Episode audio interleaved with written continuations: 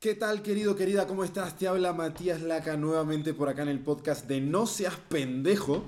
Y justamente en esta oportunidad traigo a alguien, un invitado súper, súper especial, que lo conocí por primera vez hace un par de horas. Y sinceramente siento que tiene un mensaje muy, pero muy poderoso para todas aquellas personas que son emprendedoras, que están realmente encontrando su camino en el mundo de los negocios, en el mundo del emprendimiento, que quieren llevarse al siguiente nivel. Y siento que así como yo pude aprender un montón en las últimas horas que estuvimos charlando, ustedes también van a tener el gusto y el honor de poder realmente interiorizar algunos conceptos que quizás a veces parezcan como muy lejanos, pero realmente son muy prácticos y se pueden bajar muy a tierra. En esta oportunidad estoy con Marco, un amigo de Samael, amigo de Álvaro, amigo de Alex, que ya me habían hablado muchísimo de vos, pero al final te conozco en persona. Tenés un poco menos pelo de lo que yo pensaba. Sí, eso. Pero justamente... Me lo cuido bien, ¿eh? Se lo cuido bien. Pero bueno, Marco es un empresario completamente reconocido en Estados Unidos. Es una persona que está gestionando unas 21 empresas hasta el día de hoy. Y por sobre todas las cosas, es una persona que supo crear su propia fortuna y que supo salir de abajo. Y al día de hoy, hoy tuvimos una conferencia en Guadalajara y realmente lo vi dejar un mensaje muy pero muy inspirador, por lo cual dije, esto no puede quedar al aire, requerimos registrarlo para poder compartirlo con todas aquellas personas que estén dispuestas a recibir el mensaje. Así que, hermano de corazón, bienvenido. Vamos a compartir un poquito, un par de ideas, así que primero que nada el micrófono es tuyo, bro. Contanos un poquito de quién sos, de dónde venís y cuál es tu misión y visión de vida. Pues yo soy de Texas, soy nacido en Texas con familia mexicana.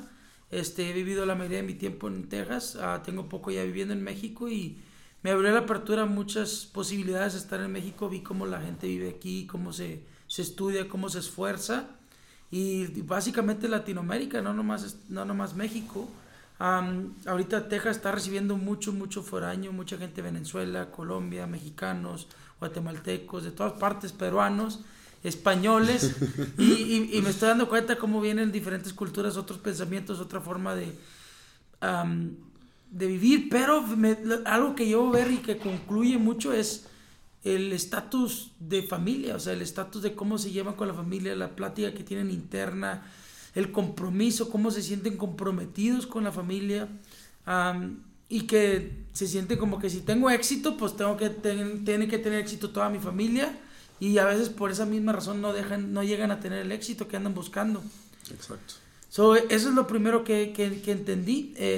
Otra cosa que entendí en esto es que los jóvenes de acá, de lo que es Latinoamérica, en el sur de América, que alcancé a entender era que los chicos de 18, de los chicos de 30 años, 35 años, hazte cuenta que estaban cumpliendo 20 años para nosotros. Tienen una capacidad, a lo mejor estuvieron muy involucrados en sus estudios, que perdieron la noción de adaptarse a lo que era estar vivos en ¿cómo se dice? En la vida real, ¿verdad? Como que no tuvieron la vida real hasta apenas ahorita y luego dicen, la madre, ya estoy en la vida real, ya no sé qué hacer. ¿Qué carajo? Tengo todo este estudio, tengo todo este conocimiento de algo que no sé ni cómo aplicar, ni cómo manejarlo, no sé qué hacer con nada. Estás describiendo mi historia, pero estuve 8 años en una universidad de mierda estoy aprendiendo. Y lo más feo, Matías, es que estudiaron carreras que ni siquiera querían estudiar. Exacto. Literal, y ahí de corazón, bro, te reconozco. Yo estudié una carrera durante 8 años de mi vida que la eligieron mis padres. Y dije, ¿por qué mierda estoy acá cumpliendo expectativas de otras personas cuando lo único que debería preocuparme es ser realmente feliz yo y ser pleno yo? Siento que piensan que les deben algo a sus papás y literal, en realidad no le debes nada. O sea, al revés, se me hace, oye, ahora yo tienes la habilidad que yo te pueda cuidar, pues... Yo no te pedí, ¿verdad? Yo no pedí que me mandaras. No sé, me oiría muy mal, pero la realidad es como yo lo veo. Entonces, eso es lo que más veo en la gente ahorita en Latinoamérica, con los muchachos que están súper capaces. O sea, no tienes la idea de la capacidad que traen esta gente del estudio, de la capacidad, no sé cómo se dice la capacidad, no es capacidad, es la preparación, güey. Uh-huh. O sea, no mames, trae una preparación a otro pinche nivel. Exacto. Pero una mentalidad de pobre, güey. Uh-huh. Que no les permite mirar a un nuevo horizonte. Ni de pedo siquiera tomar el primer paso. Escuché que dijo algo hace rato Álvaro sobre avientarte al vacío. Estos vatos no se avientan ni siquiera fuera de la casa, güey, para que me entiendan. No mames, o sea. Ni siquiera lavar la ropa. Ni siquiera. Te tienen miedo al gato de la esquina, para que me entiendas. Así lo que yo estoy viendo, o sea, son vatos que no salen afuera de la casa sin su mamá, güey. Para ir a apagar el foco, no, ir a checar el si está haciendo ruido algo fuera, nada, güey. Super caguillas, güey, así de esas. Bueno, son los que yo he conocido, no sé. Entonces, contanos un poquito de tu historia. ¿Qué fue lo que te diferenció de ese tipo de persona que es el normal de la gente, para poder llegar al día de hoy a estar en donde estás? Pues al chile me puse a trabajar, güey. Me enamoré de lo que estaba haciendo y me puse a trabajar. No me importaba si me estaban dando los créditos, si me estaban pagando de más o de menos. Uh-huh. Simplemente brillé, me hice maestro de lo que hacía. Uh-huh. Y me emocionó lo que hacía, que ahora lo hago gratis, como dicen. Lo hice gratis desde el principio. Y la recompensa fue esa. Dice, the reaction of your action was money at the end of the day. O sea, la reacción de tu acción va a ser siempre buena. Exacto. Pero ¿qué acción estás haciendo? Uh-huh. Muchos estamos enfocados en la reacción, o sea, qué vamos a recibir, qué va a ser lo que los beneficia sobre esto. Y veo que aquí, como dicen en México, no quieren dar pasos sin huarache, man. Uh-huh. O sea, ¿por qué voy a dar esa paso y qué voy a ganar yo de esto y qué va a ser mi beneficio si no lo hago? Claro, siempre intentando como, o sea, que es algo que aprendo mucho de uno de los mis socios y las personas con las que me junto. Él me dice, ahí se me acuerda, ¿qué es la posición oculta que dice Jiménez? ¿Qué dice? O sea, ¿qué es la intención oculta? ¿Por qué lo estás haciendo? Uh-huh. No lo están, yo siento que no lo hacen con ese sentimiento de que lo hago de corazón, no. Lo están haciendo con una razón, o sea, si estudié para esto me deben de pagar, y si esto es lo que vine a hacer, me deben de dar lo que me merezco, y uh-huh. No viene con la de que lo voy a hacer a todo lo que aportó y que salga algo mejor de aquí, y aprender, llevarme lo mejor que pueda. No entienden que el valor es el conocimiento aplicado que pueden ir a hacer ellos, en vez del dinero que se pueden llevar. O sea, le ven más valor al dinero que al conocimiento, que el aprendizaje que le va a llevar esa experiencia. Y muchos se llevan el aprendizaje pero nunca lo aplican. Sí, eso es lo que pinche problema, sí. Exacto. Porque la mamá le dijo que estaba pendejo, porque el tío le dijo que él nunca lo hizo así, que porque el papá le dijo que estudiara esto. Y ¿cómo has manejado ese tema? Porque continuamente me consultan que personas que me dicen, mi familia es súper tóxica, no me dejan hacer lo que quiero, no confían en mí, no creen en lo que estoy haciendo. ¿Qué consejos le daría para las personas que están en esa situación? Que se vayan de donde están, que salgan de la ciudad. Literal, que se tomen los vientos, armar la maleta y salir de ahí. Lo más rápido posible. Uh-huh. Y hoy en la conferencia tocabas este tema y me pareció muy interesante cuando decías, no significa que los odies. No, ni al revés. O sea, tus padres no te están odiando ni no te quieren, simplemente su forma, es su reptil queriéndote cuidar, ¿verdad? Uh-huh. Es el animal de ellos queriéndote proteger. Igual tú no dejarlos ir no quiere decir que los estás abandonando. Uh-huh. Simplemente te estás dando la oportunidad a poder realmente brindar un apoyo en el futuro hacia ellos, un apoyo que realmente valga la pena. Yo veo familiares ahorita que los señores ya tienen 40, 50 años y se están peleando a ver quién va a cuidar a su papá o a su mamá. O sea, imagínate. Uh-huh. O sea, son 4 hijos de 40 años peleándose a ver quién va a cuidar a sus papás. Y quién va a pagar más. No, que pague más Pedro porque gana más. Y no, que lo cuide Margarita porque ella no hace nada y la chingada. ¿Me entiendes? O sea, es increíble eso. Cuando si tú te sales de ahí, tú puedes encargarte de tus padres sin ningún problema. O sea, sería algo... Pero porque te diste la oportunidad, uh-huh. Ya estás en abundancia y lo que les vas a pagar, lo que les vas a ayudar es nada, o sea, es un cero a la izquierda lo que les vas a ayudar, no te va a ¿cómo se dice la palabra? No te va a mover la economía. No te va a hacer ningún rasguño, o sea, es un penny de lo que te está quitando un penny de lo que tú generas. Sin dudas. Y también en la conferencia mencionabas algo que para mí fue muy poderoso, que vos dijiste, yo cuando entraba a una empresa a trabajar, trabajaba como si fuera mía. Eso sí, güey. Porque al fin del día va a ser tuya. Al fin del día la voy a ir a comprar a la mierda. Así, ponte a ver, mira, checa todos los CEOs, checa todo lo que estás viendo. Y te voy a dar un ejemplo, el CEO de McDonald's, ahorita la chava que es la CEO de McDonald's, ella empezó a los 16 años con McDonald's. Uh-huh. Ahí te está diciendo. O sea, checa todos los hombres más ricos del mundo y las personas que manejan las empresas más grandes, empezaron desde cero en la empresa. Exacto. Lo que pasa es que la trataron como si fuera de ellos. Exactamente, y ahí es algo que siempre comentamos, el hecho de estar dispuesto a recorrer la milla extra. Yo sé, hay algo, en este momento estoy dando un paso como aprender a formar equipos y le estoy dedicando como tiempo a realmente generar el vínculo que se requiere para que una persona comprenda verdaderamente la misión de la empresa, ver si lo comparte, y una vez si lo comparte, como tener la posibilidad de groundearlos para que justamente estén preparados para dar esa milla. Porque al final lo que siento que te puede llevar a ganar es justamente ser capaz de crear equipos que por sí solos sean proactivos y generen más cosas de las que normalmente pedís. Y esto me viene a la cabeza automáticamente el equipo de Colombia, así que si están escuchando esto, que seguro sí, ya un fuerte reconocimiento y abrazo para todos ustedes. Entonces, ¿qué mensaje sentís que le podemos dar a aquellas personas que ya están en su emprendimiento y que quieren, por ejemplo, escalarlo, que ya están generando sus ingresos, ya están siendo autosuficientes, pero ahora se ven en el desafío como de llevarlo al siguiente nivel? Pues yo lo veo como develop, duplicate and disappear. O sea, si él ya está en esas, si uno de tus líderes o de tus business partners, si lo quieres llamar así, lo ves que ya está en un nivel donde quiere crecer, dile, hey, ¿cómo te vas a duplicar, cabrón? Para que te desaparezcas de tu departamento, para que te desaparezcas de tu posición. Ajá. So develop, duplicate and disappear.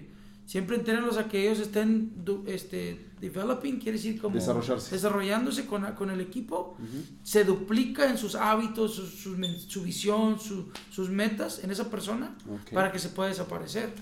Exacto. So, ¿qué hago yo? Oye, Matías, te quedas con el departamento o yo me voy a ir al otro. Ah, boom, okay, es todo tuyo ahora. ¿Ya? Y a partir de ahí, ¿cuál sería la misión? ¿Encontrar un nuevo nicho o hacer? No, pues sigues creciendo la empresa. Okay.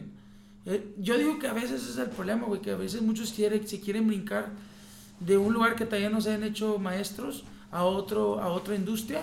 Okay. Y ahí te vuelves el saberlo todo, ¿verdad? Uh-huh. Y nunca te haces maestro de nada, sino cómo duplico 4, 5, 6 personas en la misma industria, okay, para hacerme maestro de la industria. Y luego ya te brincas a una industria diferente. Okay. Esa es mi experiencia. La gente que a veces se cambia muy rápido, uh-huh, de una industria a otra queriendo pensar que ya la dominó, uh-huh, te das cuenta que no y salen perdiendo. Porque tienen que volver a empezar.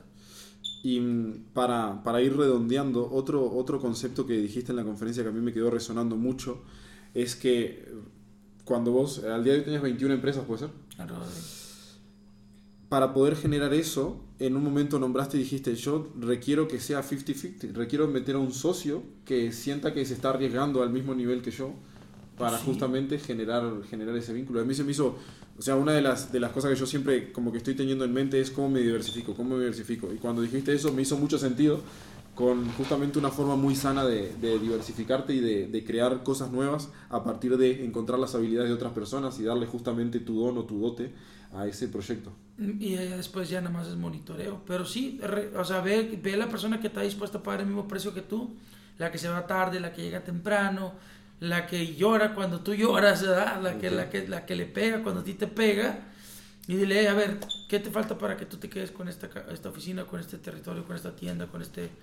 No, pues esto y esto, bueno, dale, vamos a hacer esto. ¿Cuánto estás ganando tanto? Bueno, vas a ganar menos, pero ahora te va a pagar el 10% de lo que ganas aquí. ¿Qué piensas? Con la meta que al último ya te quedes sin salario. Y entre los dos vamos a llevarla a ganar, ¿verdad? Lo que sea, la industria, la tienda, la campaña, lo que te quieras ver. Eso sería importante. Cálate con lo chiquito y dice, si lo poquito es bueno, lo mucho te pondré. So, cálate en lo poquito y puede ser que te funcione. Es como un filtro, ¿no? Un test, a ver cómo funciona. Y para los dos, porque te va a retar a ti como líder, claro, y a él, claro, como emprendedor. Sí. ¿Verdad? Y sin dudas uno a veces, o al menos a mí me pasa, el hecho de aprender a delegar, es algo que... O a desentenderte de determinadas cosas y dejar que otra persona lo lidere o lo organice. De hecho, creo que ese es el mayor desafío. El delegar es y para mí el delegar es querer... ¿Cómo te explico? Para mí el delegar es querer tener el tiempo de entrenar. Okay. No nomás es, tú eres responsable y dale. Claro, tú vas a ser responsable y dale, pero déjame darte el entrenamiento correcto y déjame venderte la visión correcta para que luego sepas para dónde vas. Okay. A veces siento que el error que hacemos es que los confiamos tanto de que lo van a hacer que ya no damos un chequeo, ni un checklist, ni un checkpoint. Y luego ya nada más llegamos, no, me la cagaste, por eso no te lo quería dar, por eso... Ya nada más llegas a regañar. Pero pues la realidad sí no, yo pienso que no es. Tienes que darle el chequeo, el verificación, el double verification, el déjame ver cómo estás, el cómo te ha ido, veo que llevas 2, ¿por qué? Déjame ir a ayudarte un día, déjame... El seguimiento. El seguir hasta que suceda, hasta que ya estés sólido, ¿verdad?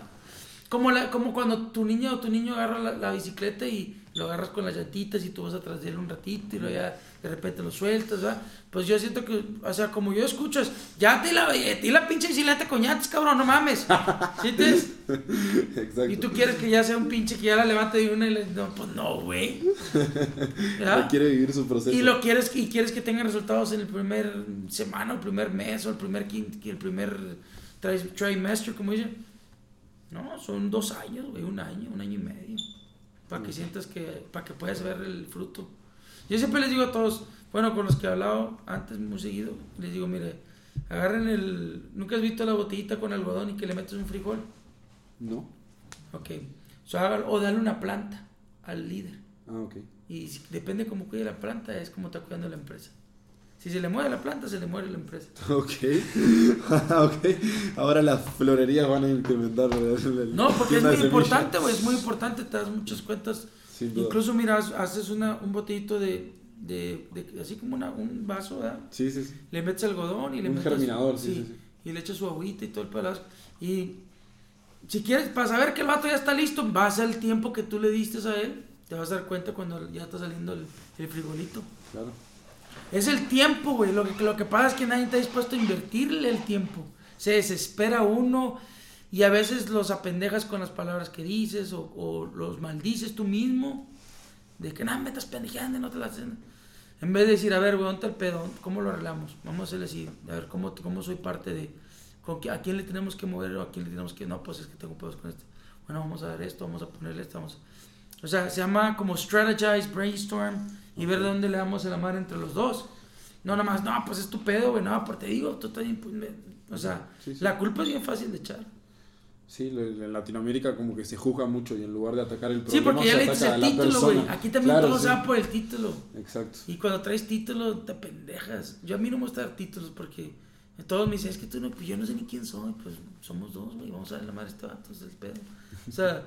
No, quieren títulos. El mexicano, el latinoamericano, si no tiene un título, no camina, güey. O sea, no anda como perdido sin su título. Uh-huh. Si no tiene el chairo, el se pone bien, se le pega ese pedo, se lo tatúa, güey. Sí.